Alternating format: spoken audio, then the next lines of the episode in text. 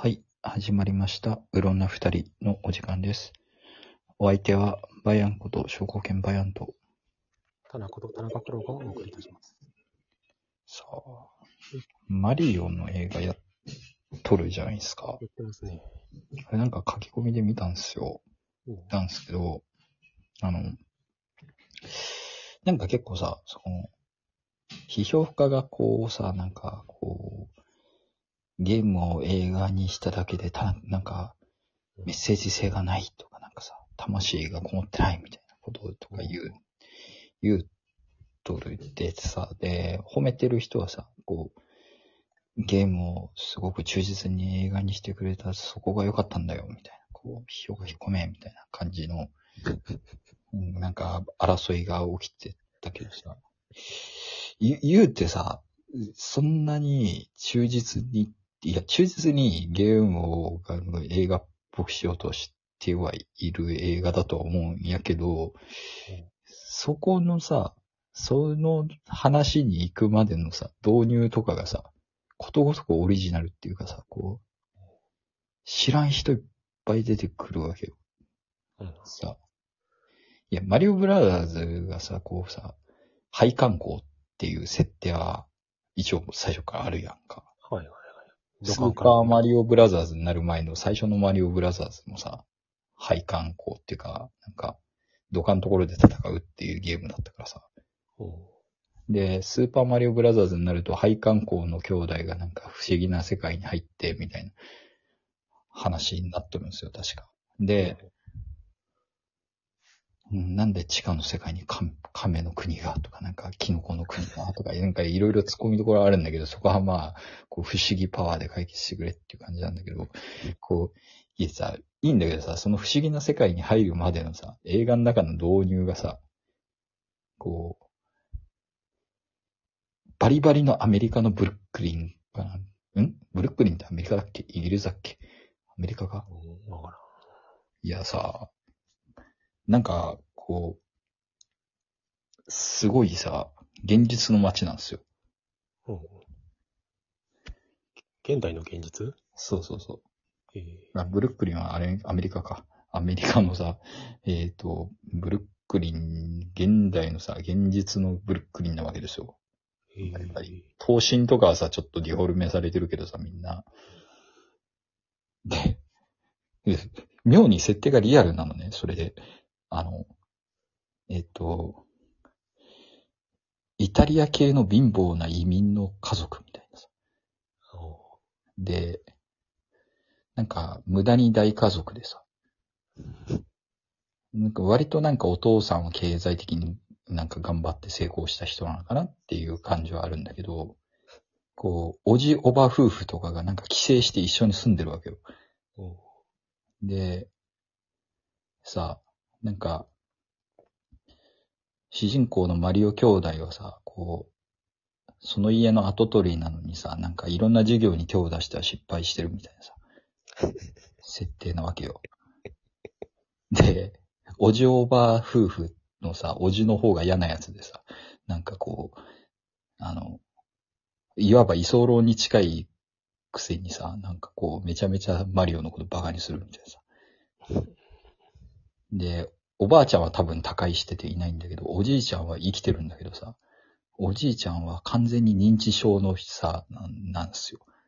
描写が。で、認知症なんだけど、こう、あの、母さん飯まだかのみたいな状態でさ、こう、あれなんですよ。めっちゃ飯食うんだよ、そのおじいちゃんが。っていう、なんか、なんか、この家族グロめじゃない？なんかと思って、なんか、そんなリアルにすることある？と思って。イタリアの、イタリア系移民のなんかこう、冴えない一家のさ、描写がこれでもかっていうのがさ、これでもか、これでもかっていう感じでさ、で、お父さんはさ、息子の新たな挑戦を全然さ、今まで失敗してるからっていうのもあるんだろうけどさ、全然認めてくれないさ、なんか渋い発言し、あの、なんか、塩対応のさ、おお父さんとさ、あの、で、母親は無条件で認めてくれるんだけど、逆にさ、そう、なんか、張り合いがないっていうかさ、っていう、家庭うんで、マリオなんかさ、こう、生きって髭生やしてるだけでさ、マリオ兄弟さ、若いんよ。設定的に多分。あ、そうなん25ぐらいの設定なの、多分。だ。20、そうなんだ。マリオが20後半で、多分、ルイージなんか25、6とかいうぐらいの設定っぽいんよ、なんか、雰囲気的に。えで、っていうさ、ここの序盤、こんな、こんなオリジナルてんこ盛りの序盤なのと思って。んで、で見終わっ、いや、面白かったけどさ、なんかこう。で、よくできてるんですよ。よくできてて、なんか、えっ、と、マリオのさ、ゲームっていろんな歴史があってさ、なんかこう、みんなが忘れてるようなゲームもあって、レッキングクルーとかってさ、なんか、解体工、マリオ最初解体工のキャラだった時代あって、なんかビル解体し、しん、するミニゲームみたいなのがあって、なんか邪魔してくるなんか敵の解体屋みたいなのがおるんやけど、そのキャラとかも出てきて、えー誰ってなると思うよ、多分。説明されないとわかんない。あ、あレッキングクルーに出てきたなんかハンマーみたいなの投げてくるおっさんか、みたいな、こう。あの、昔解体でどういう風に落とし込まれるかっていうと、昔マリオが解体工をやってた時の上司って、お辞めたことを根に持っていて嫌がらせしてくるっていうさ。そそのなんか現実にありそうな嫌な設定やめないと思って、なんか。めっちゃレストランとかで会った時にさ、めっちゃ絡んでくるみたいなさ。すげえ嫌なんだよね、いちいち設定がなんかこう。なんでそんなしみったらた設定にすんのと思って。まあ最終的にスーパーマリオブラザーズになってさ、みんなから認められてハッピーエンドっていうところに持っていくためのさ、最初のなんかこう、こう、まあ、あの、そんなに復讐し、復讐っぽいことはしないんだけど、なんか、ザマー展開みたいな、後半クッパとかのせいでさ、世の中めちゃめちゃになるんだけど、その時にスーパーマリオブラザーズが活躍して、みたいな。みんなが見直すみたいなさ、おこう、あっぱれマリオブラザーズみたいになってさ、大団円で終わるっていうところに持ってくまでのさ、このうつ描写が長いわけよ。そ、そんなに忠実なゲームの映画化でござるか？みたいな感じになるわけよ。ちょっとね、ちょっとみんなの評価で、いやいやいやいやいやいやいやいや、みたいな感じになって、ああの親父とかい、おお袋とかいなかったやろ、みたいな。ましてや、おじおばなんか絶対オリキャラやろ、みたいな。これああの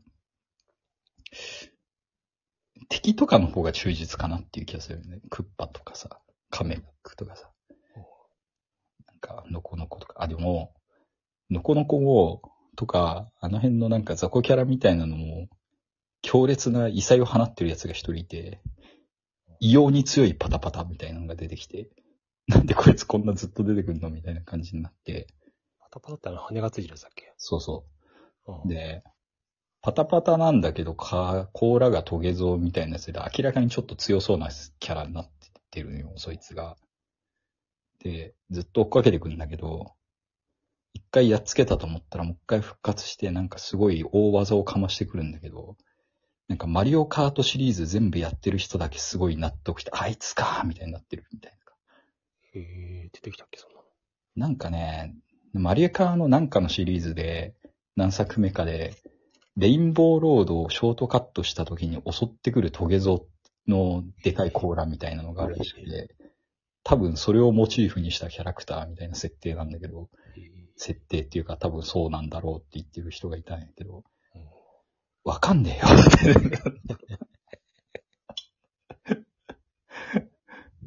って思った。わかんねえよって。そういう謎のオリキャラとか出てくる割にコクッパとかクッパジュニアとかは出てこないんだよねっていう。まあ実際、次回作に撮っとるのかもしれんけど。ヨッシーもめちゃ影薄いしっていう。ピーチ姫とかがめっちゃ強いのは、まあでも、マリオ RPG とかでもめっちゃ強かったから別にいいんじゃないっていう気がするしさ、なんか。お言うほどポリコレ要素なくはないんだよね。確かにピーチ姫めちゃくちゃ強いしなと思って。うん。でもクッパ、クッパが強すぎてあんまり印象がないけどっていう。うんえ、クッパそんな強い設定なの？なんか一瞬で城とか壊したりするんだ そんな、そんな、あ大魔王って言うと、あそういうなんかゾーマ的な強さなんですね、みたいな。ドラクエの魔王みたいな強さを誇る。なかなかね。いや、面白い、あと、ドンキーコングが活躍したりとかして結構面白かったりもするんだけど、いや、いや言うほどそんな、ゲーム忠実とかそういうタイプの映画ではなくないみたいな風に、非常に思って、なんか今の受け取られ方がすごい、なんか気になるところよねっていうね。という。あと見に行った時めっちゃ雨降って、あの、パンフレットが浸水してダメになりましたていう。つらっと思って。っていう感じの映画でございましたっていうね。まあ、マリオシリーズお好きな人はぜひっていう感じだけど、あんまりやってないんだよな。そう。ね、っていうね。俺はコクッパが好きだったからコクッパが出ない時点でかなりがっかりだよ。コクッパ好きな人あんまいないんかなえマリオシリーズって言ったらあのコクッパが出るみたいな。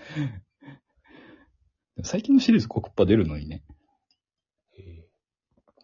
中ボスで出るよ、コクッパ。ねえっていう。Wii とかスイッチになってから大体出ているイメージっていう。まあ、次回作に期待かな。あと、ヨッシーも活躍しそうだしっていうね、次回作絶対次回作作る気やったから、なんか終わり方が。あの、エンドロールの後になんかちょこっと入るみたいなやつね。そんな感じでございましたわ。